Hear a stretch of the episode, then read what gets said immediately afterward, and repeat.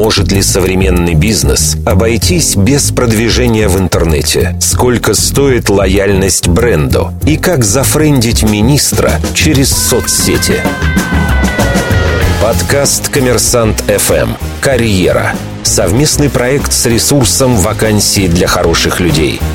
Михаил Гуревич – Ирина Контарева и специальный гость, основатель Академии интернет-резерва Виктория Вирта. Слушайте на сайте коммерсант.фм, в iTunes и на странице вакансий для хороших людей в соцсетях.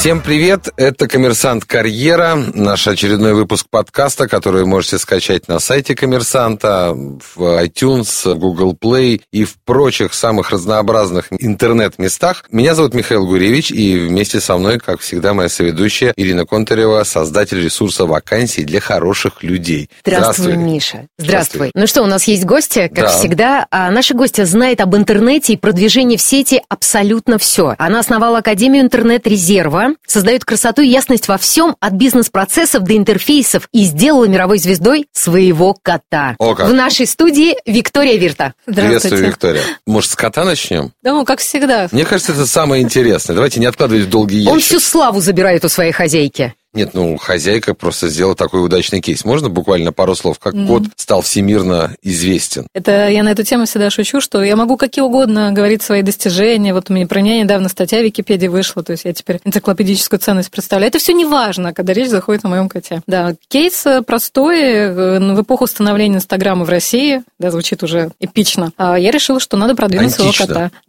Да, уже тогда кажется, что это было очень давно. На самом деле это был как раз год 12-13, э, когда появился Инстаграм, начал развиваться в России, я, в общем-то, на своем коте просто экспериментировала с алгоритмами. То есть это был просто кейс для экспериментов. Но потом оказалось, что он нравится людям, они на него подписываются, они не могут жить без него, они не могут начать свой день, пока не увидят его фотографии. То есть если я день не выкладывала, они реально писали, что я не могу начать свой день, пока не увижу фотографию, как ты там живешь. То есть они с ним разговаривали, они искренне уверены, что он их понимает, отвечает, они там... А сколько подписчиков у кота? Ну вот в пиковое время у него было 143 тысячи, сейчас у него 103 тысячи, потому что два года я вообще не занималась его аккаунтом после пика. То есть у него был Бедные пик. же люди, которые не могли начать работу. Да, уволились, опустились и вообще. Да, вот. Но сейчас у него 103 тысячи подписчиков. Сейчас я снова начала вести его аккаунт для того, чтобы переориентировать на российскую аудиторию. Потому что в основном его аудитория была Штаты и Азия. А теперь он заговорил по-русски. Кстати, да, заговорил по-русски. Раньше он не говорил по-русски. Причем с моим плохим английским это, видимо, было очень забавно. Но зато я, кстати, на коте тоже экспериментировала. Какое-то время вообще не явила. То есть у меня были сотрудники, которые вели именно кота. Вот в момент его такой топовой славы основной. А сейчас э, веду я, веду на российскую аудиторию, продвигаю на российскую аудиторию, потому что в ближайшее время, я прямо в самое ближайшее время запущу котячий проект новый. А как зовут героя? Героя зовут Famous Ники, ну, по-русски Ники. Ники. Это слово ник, ник. никнейм. А, Слушайте, я увидела у тебя в Фейсбуке статус, который меня удивил. Правда, неожиданное вот это твое заявление. Ты готовишься возглавить инфобизнес. Я знаю, то, что ты пишешь там, это всегда имеет под собой такое основание. Что это? Я всю жизнь борюсь с инфобизом. Ну, то есть это прям моя такая основная, наверное, черта. То есть я борюсь с теми, которые учат э, тому, чего сами не умеют. Это надо разделить, например, преподавателей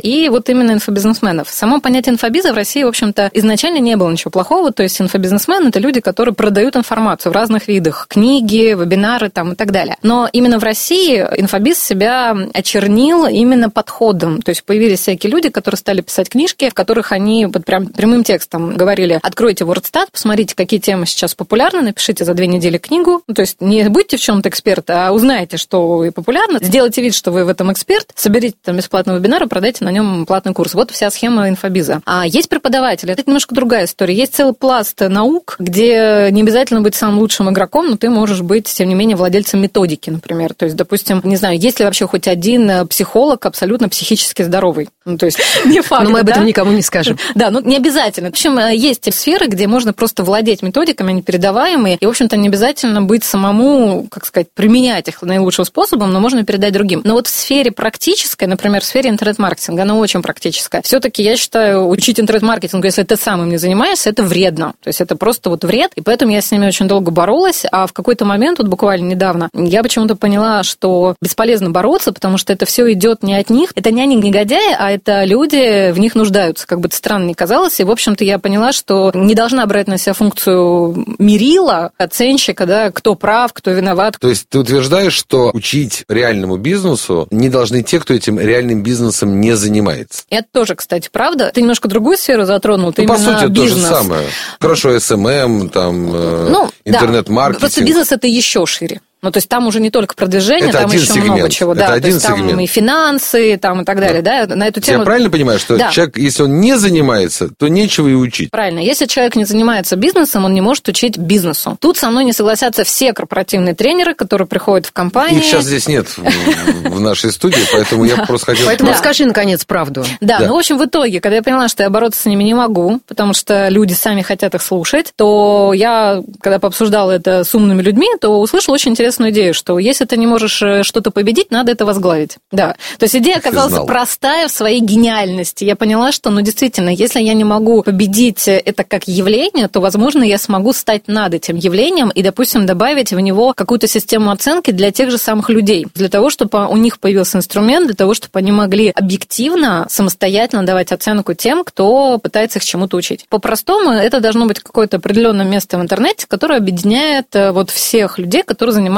инфобизом такой, знаете, агрегатор э, инфобизнесменов. И это очень важный момент, кстати, Ир. Вот, то есть мы говорим не о медиабизнесе, а о инфобизнесе. Это немножко разные Это вещи. нужно разделять, конечно. Да. То есть это не создание какого-то контента, а именно обучение, какие-то, то есть образовательные какие-то проекты, обучающие проекты и так далее. Вот это инфобизнес. Да, все верно. То есть э, для инфобизнесменов контент это просто метод. Но с другой стороны, если только практикующие бизнесмены будут вас чему-то обучать, угу то они же тоже, они зашорены. То есть вот у меня есть некий набор кейсов, которым я обучился, которые я применял и которые у меня работают. Но они работают у меня. И быть уверенным в том, что они будут работать у другого человека, совершенно невозможно. То есть действительно такая вот вторая сторона этой медали. Коучеры, которые такие ну, теоретические uh-huh. специалисты, они не понимают, как это в реальности происходит, а те, кто погружены в эту реальность, не могут зачастую из нее выкарабкаться и обучают только тому, что они сами делают. Как с Карнеги было, да, то есть ты читаешь, если ты, там, не знаю, Линкольн, ты залез на коня, и к тебе подошел слуга и спросил то-то, ты ему должен ответить это. Но ты не Линкольн, ты не на коне, и к тебе не подходит слуга ни с каким вопросом. Все верно, но у меня всегда было такое требование, вот, кстати, к преподавателям моей академии, к экспертам, которые меня обучают, что человек должен заниматься не только в данный момент тем, чему он учит, но и успешно это делать, это правда. То есть, например, прошлый опыт совершенно никакого значения не имеет. Ну, то есть, например, я специалист по видеоконтенту, я была топ-менеджером целого ряда крупнейших видеопорталов порталов в России, развивала их, Рутюб, создавала. если не ошибаюсь. Рутюб, зам генеральным Иви онлайн-кинотеатра я была. У меня огромный опыт именно в видеоконтенте, и мало кто в России имеет такой опыт. Но, тем не менее, я почему-то же не читаю мастер-классы по созданию видеоконтента. Почему? Потому что это дело прошлое. Как раз на данный момент мои знания не актуальны. Поэтому я сейчас этому не обучаю. Но даже если знания актуальны, ты все правильно говоришь. Человек успешно, например, сейчас что-то делает. Совершенно не значит, что кто-то возьмет его модель и сможет ее повторить. Но здесь, слава богу, у всех возникает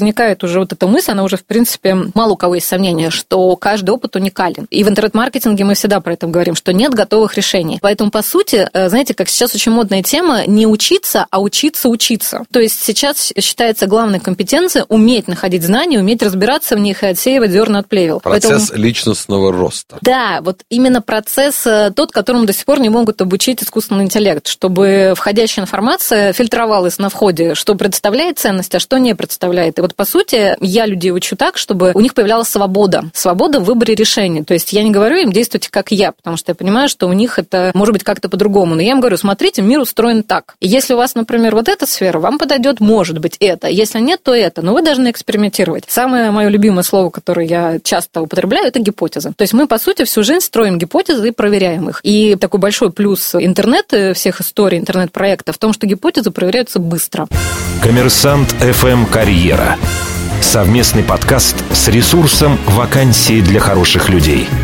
Давайте, может быть, про Академию интернет-резерва поговорим, что это такое, бизнес. с чем его едят. Потому что у меня со словом резерв всегда есть только одна ассоциация, это президентский резерв. У тебя очень правильная ассоциация, название возникло именно оттуда. То есть, а, когда встал, встал вопрос, как назвать компанию, мы решили, что кого мы собираемся, то есть, что мы собираемся создавать в мире, какую полезность. Мы собираемся увеличивать количество людей, владеющих уникальным знанием об интернете. Вот, собственно, это и есть как президентский резерв, так и интернет-резерв, по сути. Uh-huh. То есть, это не те, которые временно отсиживаются, а именно те, которые вот обладают обладают достаточно компетенцией, чтобы в любой момент пойти, не знаю, там, возглавить любой проект или в своем бизнесе это делать. Поэтому все это задумывалось изначально как носитель стандарта. Предполагалось, что мы будем именно создавать специалистов по интернет-маркетингу, и они будут нести вот это доброе, светлое, правильное в мир. Но буквально с первого же потока наших курсов к нам стали приходить не люди, которым нужно профессию получать, а предприниматели, руководители, ну то есть вообще не та аудитория. У нас даже на лендинге было написано гарантия трудоустройства. То есть мы, в общем-то, а изначально... нужно было просто навыки А им получить. нужно было, то есть, да, когда мы стали спрашивать, зачем вы к нам идете, то есть, э, что вам нужно, оказалось, что они просто уже потратили много денег, намучились. В общем, это как раз те люди, которые дошли наконец-то до идеи, что, несмотря на то, что они предприниматели, недостаточно нанять какого-то отдельного человека, который этим займется, а придется в этом разбираться самому. А иначе это будут постоянные потери денег и времени. И мы быстро, да, перепозиционировались на, в общем-то, контроль подрядчиков и бюджетов. Изменили прям надписи, и, в общем, к нам стали идти именно эти люди. Академия контроля и подрядчиков и бюджетов. И сколько людей прошли эту Академию интернет-резерва за три года? Выпускников очных курсов у нас больше 400. Это прям очень радует, что у нас количество предпринимателей, именно умных в сфере интернет-маркетинга уже настолько увеличилось. А слушателей разных мастер-классов, каких-то коротких программ, ну, больше трех тысяч. Ну как, ты прошла эти курсы, и чему это тебя научило? Во-первых, э, меня уже так не обмануть. Э, Когда мне говорят СММщики или там SEO, я могу с ними поговорить на этом языке. И уж точно не солью деньги какие-то. Но вообще я стараюсь заниматься этим сама. Ну, я люблю сама вот ручками это контролировать. тоже после вот обучения, да, поняла, да, да? однозначно. То есть это, знаешь, эта голова встает вот так как-то вот на место, все систематизируется. Слушай, ну это вечная проблема, потому что вот интернет-маркетинг, с одной стороны, это безумно популярное направление. Ну, потому что с точки зрения любого бизнеса, интернет это как бы еще один дополнительный рынок. Там регион, сегмент, Вот страна я бы даже не сказала, далее. что он дополнительный.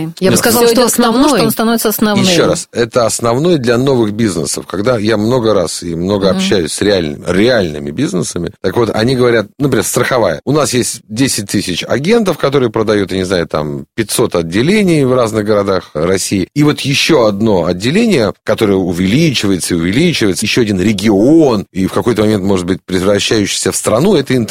И там надо тоже продавать, там надо тоже что-то получить. Но при этом, как это сделать, это какой-то мрак и ад.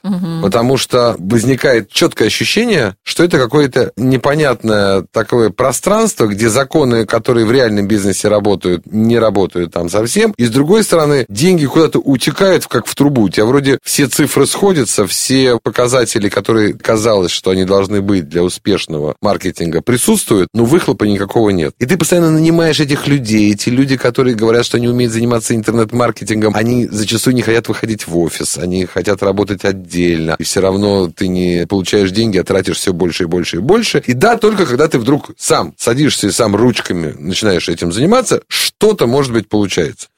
Но это же не выход. Это не выход. Смотри, очень интересная история. С одной стороны, вот когда я говорю, что в этой сфере очень много мошенников и обманщиков, мне обычно возражают, что так везде, ну, то есть, что это не какая-то уникальная история для интернет-маркетинга. Но в интернет-маркетинге она усугубляется именно тем, что, да, заказчик не знает, в какой моменте его обманут. Но проблема возникает снова, когда он знает, где его могут обмануть. Тут у него возникает еще одна задача, а где же найти тех, которые не обманут? И оказывается, что нет таких людей, их очень мало на рынке. Да, И- не просто не обманут, а те, которые придут, будут работать в офисе, как нормальные люди. Ну, например, хотя да бы. даже бог Слушай, не придут в обязательно в офис, офисе. да, пусть они работают удаленно. Просто реально предприниматель сталкивается с историей, что когда он понял, как надо контролировать, что надо требовать, куда надо смотреть. Вдруг оказывается, что найти подрядчиков, которые на это согласятся, или исполнителей, или даже ну, штатных сотрудников, которые вот будут делать именно так, становится очень сложно. Потому что все-таки тотально на рынке обучают не совсем этому. То, что я хотела все-таки специалистов обучать, а другие компании на рынке, они стараются обучать как бы специалистов. Но то, что оттуда выходит, это, конечно, мрак в основном. И, к сожалению, этот мрак выходит с иллюзией, что они это умеют. И они начинают устраиваться. И вот тут возникает прям реальный разрыв. То есть я обучаю, например, там, работодателя тому, как проверять на собеседовании того же СММщика. Он начинает проверять СММщиков, и вдруг оказывается, что никто не проходит по критериям. И первая идея, которая возникает тогда у предпринимателя, ладно, буду делать сам. Это, конечно, неправильно. Я согласна, что это неправильно. Но по-другому весь рынок не изменить. То есть, когда я пыталась сделать революцию снизу, обучать специалистов, у меня не получилось это сделать, потому что зачем специалисту потенциальному платить деньги за свое обучение, если вы и так наймут на работу, потому что работодатель не знает, как его оценивать. Ну, мы про какой-то тупик тут э, Правда, это какой-то, то есть, но в какой-то момент это должно произойти, вот, ну, то есть, смотрите, если я начинаю обучать работодателей, то когда они начинают требовать от рынка другое, соответственно, рынок будет должен разрыв. дать. Это правда, да, сначала будет разрыв, но через какое-то время я все-таки верю, что рынок должен дать то, что требует работодатели. То есть революцию сверху все-таки сделать проще получается, потому что рынок э, соискателей начинает тянуться за потребностями работодателей. Поэтому обучать работодателей благодатнее с точки зрения развития рынка. Но долгое время в интернете вообще не было специалистов с дипломом той деятельности, которой они занимаются. И это, кстати, включало даже программистов. Очень хорошо помню, как у меня там, не знаю, там из 100 программистов, наверное, человек 10 были программистами по образованию, а все остальные были даже детскими терапевтами. Даже такое встречалось. А в какой-то момент произошла революция, и действительно сегодня, наверное, процентов там 70-80 программистов – это программисты. Да. С интернет-маркетингом. С интернет-маркетингом все только в стадии зарождения, потому а что на Западе? на Западе все есть, там есть стандарт. На самом деле, просто стандарт интернет-маркетинга появился в России, он существует. В Минобре есть профстандарт интернет-маркетинга. Ой, как я раз, представляю какой-то стандарт. Как, вот, вот. Три года назад, когда я создавала Академию, меня пригласили участвовать в его создании. Я, ну, пригласили уже на стадии почти финальной. И когда я увидела, что они туда... Ну, в общем, это не интернет-маркетинг, что они из этого Франкенштейна сделали, я быстро вышла, как бы сказала, что это ко мне не имеет отношения. Но зато Академия сделала стандарт интернет-маркетинга для WorkSkills. То есть мы являемся создателями именно компетенции, которая называется интернет-маркетинг, WorkSkills, по которой вот в этом году начались презентационные соревнования, это называется. То есть можно зайти на сайт вашей интернет-академии. Нет, ну, у нас нигде про это не написано. Вот где можно прочесть, где человек, который Хотим, не обучался? чтобы было написано да. уже. На да. сайте WorkSkills наверняка есть, потому что компетенция описана. Коммерсант FM Карьера. Совместный подкаст с ресурсом «Вакансии для хороших людей».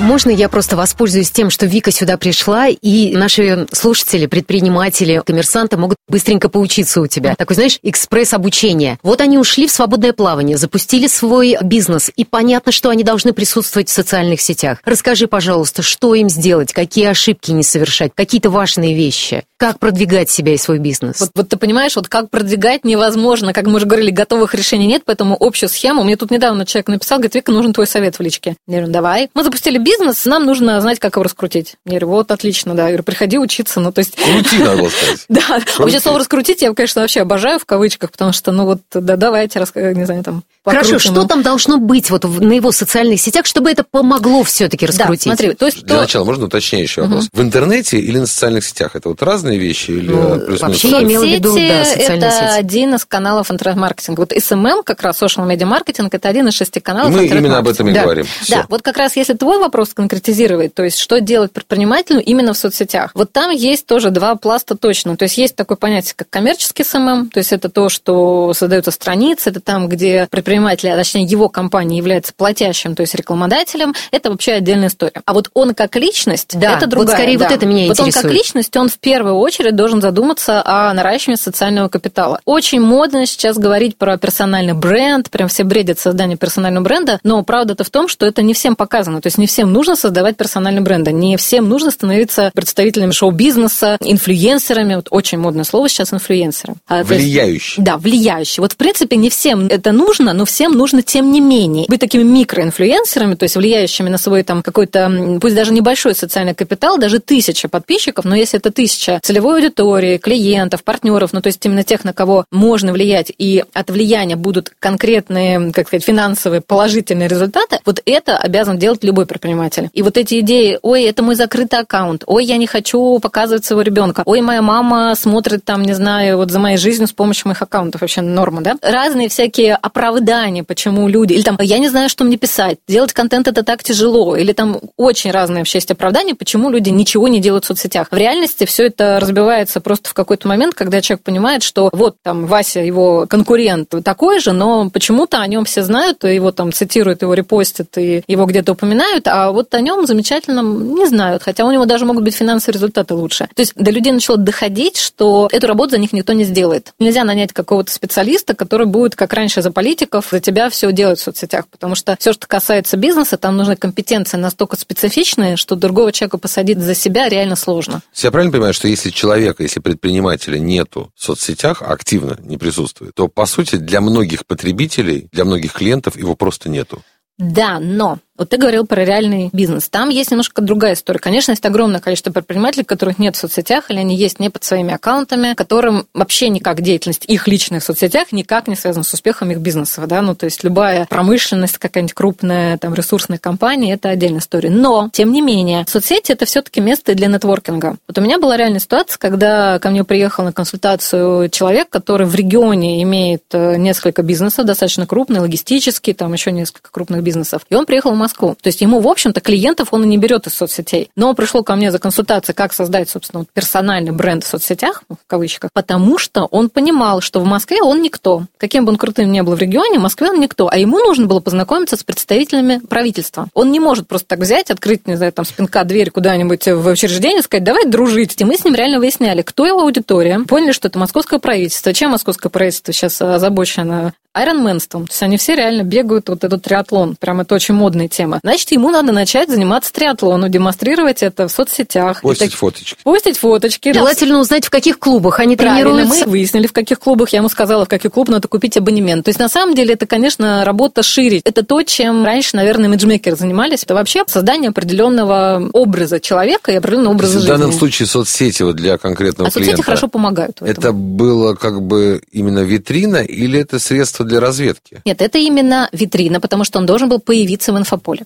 Да, ну вот найти как раз, э, а чем занимается, а в каких клубах и так далее, то получается это как будто... В принципе, это же тоже можно исследовательскую работу провести через соцсети. Соцсети сейчас – это дверь, да? Раньше mm-hmm. можно было с улицы попасть, а сейчас ты можешь попасть через соцсети. Если мы знаем друг друга в соцсетях, но не знаем, например, лично, мне все равно легче обратиться к этому человеку. И он ответит мне, потому что мы там дружим. Да, это интересный парадокс. То есть ты можешь человеку не не дописаться на почту, ты можешь, не знаю, там не выйти даже на его секретаря или на его пресс-секретаря, но в личку Если он тебя затегишь. ответит. Если ты понимаешь, что от того, что ты просто человеку напишешь в личку, он тебе не отреагирует, ну ты знаешь, например, что человек, в принципе, не очень общается в личке. Там есть куча хитростей. Например, можно все-таки добавиться в друзья, и, может быть, он одобрит. Хотя, опять же, чтобы он одобрил, надо подумать, как оформить свой аккаунт, чтобы ты ему был интересен. Чтобы у тебя было нужное количество общих френдов. Да, то есть там целая такие истории. А потом можно, например, вот прям это конкретный прием, следить за тем, что этот человек все все-таки постит. Он может не часто, например, постить, но вдруг он запостил какую-то тему. И в этот же день надо запостить тоже на эту же тему. Алгоритмы соцсетей, вот Фейсбука, например, они так устроены, что они эти посты склеят, и этот человек увидит в своей ленте неожиданно ваш пост. Потому что то, что например, даже в друзьях, это совершенно не означает, что он видел ваши посты. Но из-за того, что вы написали на ту же тему, на которую написал он, для Фейсбука это означает, что вы интересны друг другу. И он ему покажет ваш пост. А если в этом посте еще и помянете этого человека, и он это увидит, то есть вероятность, что он все-таки, может быть, не откомментирует комментирует, конечно. Это ну, выйдет на контакт и будет Да, ну, по крайней мере, обратит внимание, и можно будет ему потом написать в личку. Слушай, это прям такой лайфхак, конечно. Да, а вот, вот это вот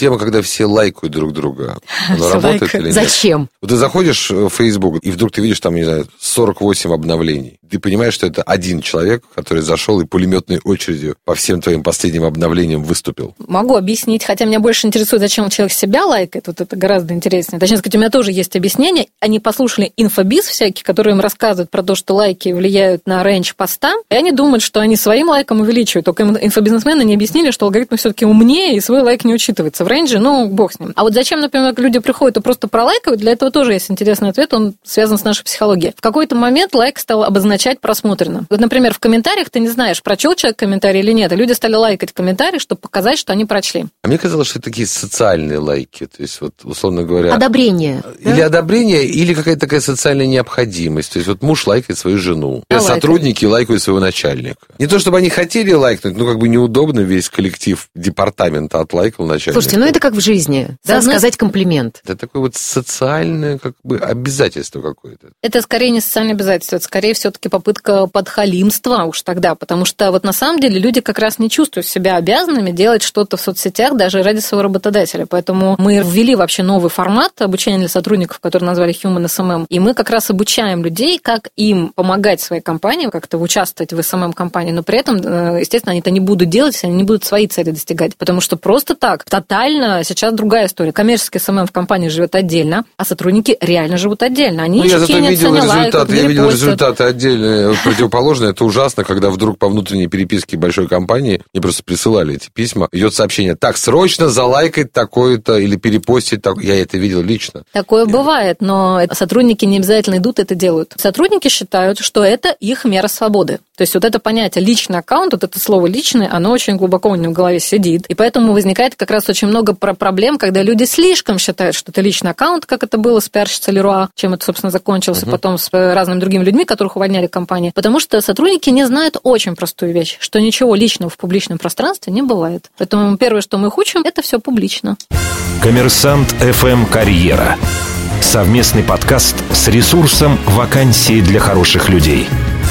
Вопрос вот такой возникает тоже про социальные сети и вообще интернет в целом. Есть люди, ну, специалисты, которые утверждают, что сегодня уже иметь отдельный сайт не имеет никакого смысла для очень большого количества бизнесов. Не для всех, конечно, но для очень многих. Потому что аудитория находится в социальных сетях. И, собственно говоря, там для них привычная среда, привычный user experience, то, что называется, да, то есть привычный вообще ход событий, как переходить, как читать, как комментировать, как подписываться. И нужно не столько гнать своего потребителя потенциального куда-то куда вовне, то есть на отдельный сайт, а прямо в социальных угу. сетях все услуги предлагать, туда все инкорпорировать, все как-то агрегировать и плясать от того, что именно ваша страничка в социальных сетях это есть центральная такая вот point вашего бизнеса. Так это или нет? Мне хочется посмотреть в глаза этим. Вот это как раз те инфобизнесмены, с кем я борюсь, потому что они кидают какой-то что слышал, громкий да, месседж, да, который громкий, он начинает расходиться. На самом деле за Красиво этим... же звучит. Красиво звучит, да, но за этим нет правды, потому что, во-первых, когда мы регистрируемся в социальных сетях, мы принимаем пользовательское соглашение, в котором четко написано, что все, что в соцсетях, принадлежит не нам. Авторские права с нас никто, естественно, не снимает, то есть это неотделимое право, то, что мы создаем контент, он наш. Но паблики, аккаунты, это не наше, поэтому соцсеть может в любом любой момент заблокировать, удалить, и никакими судами это не вернуть. Поэтому, когда люди думают, что это же мое, это моя страница, мой аккаунт, мой паблик, на самом деле это огромный риск, если деньги туда будут только вкладываться. Второй важный момент – это то, что, поскольку, опять же, это даже не ваше, в принципе, то вы трафик ведете, вы делаете классно для этого портала, как вот соцсеть, да, для этого огромного сайта, но при этом вы не знаете ни статистику нормально. И самое главное во всей этой истории, что люди даже, которые у вас, не знаю, там, прокомментировали что-то, вовлеклись, вы о них на самом деле деле ничего не знаете. И для вас они каждый раз будут новыми пользователями, потому что там нет в реальности персональных данных. То, что вы можете собирать на сайте. Потому что сейчас весь интернет-маркетинг, у него есть одна глобальная проблема. Есть понятие воронки. Интернет-маркетинга даже можно выстроить автоворонки. Но проблема в том, что затраты на входе в эту воронку, они настолько велики, что пока мы на выходе получим целевое действие, например, в виде покупки, у нас может не сойтись расходы с доходом. И это очень частая история для интернет-маркетинга. Чтобы продать платьишко на 5 тысяч, надо потратить 20 тысяч на одного клиента. И вся история история работает только тогда, когда есть повторные покупки, когда есть upsell ы, downsell ы и какие-то А это возможно истории. только на отдельном А это возможно сайте. только, если у вас есть контактные данные, вы имеете возможность этим людям делать, например, рассылки, то есть догонять их каким-то еще образом. А иначе, говорю, каждый раз он для вас новый, и вы каждый раз за одного и того же человека платите деньги. То есть все прекрасно и замечательно с SMM и социальными сетями, только давайте не забывать про старый добрый веб. Кстати, да. И, наконец, третий момент. Соцсети не индексируются вплоть до аккаунтов и до пабликов. Ну, в разных соцсетях это по-разному все Нет, да? в соцсетях всех ну, соцсети ну, Твиттер это тоже соцсети. Ну, Твиттер, да, но Твиттер и в коммерческих целях уже не используется. Ну, для некоторых отраслей, То есть они используются это как медиа. Но в России Твиттер стремительно теряет аудиторию да, каждый год уже, и, в общем-то, без шансов. То есть все попытки их что-то с этим сделать, они ни к чему не приводят. Да и Facebook не растет, на самом деле. А какие социальные сети сейчас на пике, и где все-таки лучше присутствовать? Как ты считаешь? А, самый быстрорастущий с точки зрения прироста именно социальной сети является Инстаграм на данный момент. Он, когда выходил в Россию, он показывал нетипичную ситуацию, потому что когда выходит в соцсеть какая-то в Россию, сначала все с Москвы начинается, Москва как бы все это пробует, а потом оно либо выходит в регионы, либо даже не доходит до регионов. Есть куча всяких там типа секрет, которые до регионов даже не дошли. А Инстаграм, у него была другая история. Он сразу начал распространяться по всей России. Потому что очень простая идея. Чтобы создать контент, не надо долго думать. Надо просто взять телефон, навести на что-то, и вот тебе контент. Ну и среди молодых, наверное, тоже очень важно. Опять же, здесь дело не в возрасте, потому что вот это тоже иллюзия. например, то, что в ВКонтакте дети, в Одноклассниках старики, в реальности ядро аудитории, то есть 25-44, оно абсолютно одинаково по размеру во всех соцсетях. Даже в Одноклассниках. Просто во ВКонтакте есть люди младше 18, а в Одноклассниках есть часть людей, которые старше 55. Но те, на кого ориентируются рекламодатели, они по размеру являются ядром. То есть ядро это в процентном соотношении наибольшее количество аудитории. Вот это ядро, оно есть везде, оно 25-44. Поэтому получается, что дело не в возрасте, дело именно в простоте создания контента. А вот, кстати, то, что в Инстаграме связано с возрастом, это попытка, ну не попытка, это, в общем-то, удалось именно как раз лучше всего в Инстаграме. Перенесение снапчатовской истории со сторис, как бы это ни звучало, э, в, сторис. Да, во взрослые соцсети. Вот во взрослых соцсетях именно в Инстаграме сторис... Э, Стали успешны. Да. Есть такая штука на радио, когда говорят, нравится музыка, слушай ее дома. То есть, если диджей будет ставить ту музыку, которую он любит, то никто это слушать не будет. А с точки зрения социальных сетей тоже существует такой момент, когда начальник, например, или вообще бизнесмен предпочитает, например, Facebook, вот в Facebook у него все получается. А ВКонтакте или в Одноклассниках ад Израиль. Угу. Соответственно, как с этим бороться? Потакать ли собственным привычкам? Или надо вот изучать все социальные сети и насильно себя заставлять в этой социальной сети, и в этой, и в этой? Заставить себя вообще, наверное, не получится, пока не появится мотивация. Ну, то есть зачем это делать, да? То есть просто так люди постепенно все равно перетекают, например, из ВКонтакте в Facebook, когда растут. Как бы это странно не казалось, но то есть когда я читаю мастер-классы людям, которым 22-23 года, то часть из них уже перетекла в Facebook, часть начинает перетекать, потому что они замечают, то есть у них возникает потребность, что там сидят их потенциальные работодатели, и им надо именно там себя презентовать, поэтому они сами начинают туда переходить. Поэтому получается, что для личных целей можно продолжать использовать вот что больше нравится. Вот где привычно, хорошо, в ВКонтакте людям нравится слушать музыку, общаться с кем-то своими друзьями. В Одноклассниках можно играть всякие игрушки, общаться со своей бабушкой. Там, я а знаю, в Фейсбуке обсуждать политику. Искать сотрудников. В Фейсбуке очень много чего можно делать на самом деле. Вот просто когда люди начинают понимать, что потребность, уже не просто хотелка, а какая-то конкретная потребность не реализуется в той соцсети, в которой они привыкли, они начинают искать другие возможности. Ну, это в идеале. Либо они просто ничего не делают, что, наверное, большая часть населения свойственно. Но те, кто начинают искать, они понимают, что соцсеть подходит другая. На самом деле мы с вами можем очень много об этом говорить, но соцсетей-то совсем мало, и выбора-то на самом деле не очень много, в принципе, у людей получается. Да, нам еще очень... повезло, вон, на Украине там запрещены Одноклассники и ВКонтакте, и вообще как остался только Facebook, и все. Ну, в Китае, между прочим, тоже. Ну, у них есть свои, у них да, есть Q, Qzone там да. и так далее. Ну что ж, Виктория Вирт, Академия интернет-резерва и Ирина Контарева, создатель ресурса «Вакансии для хороших людей». Меня зовут Михаил Гуревич, это «Коммерсант Карьера». Наш подкаст можно скачать на Apple, на Google и на сайте «Коммерсант» в первую очередь. Всем пока. «Коммерсант FM Карьера». Совместный подкаст с ресурсом «Вакансии для хороших людей».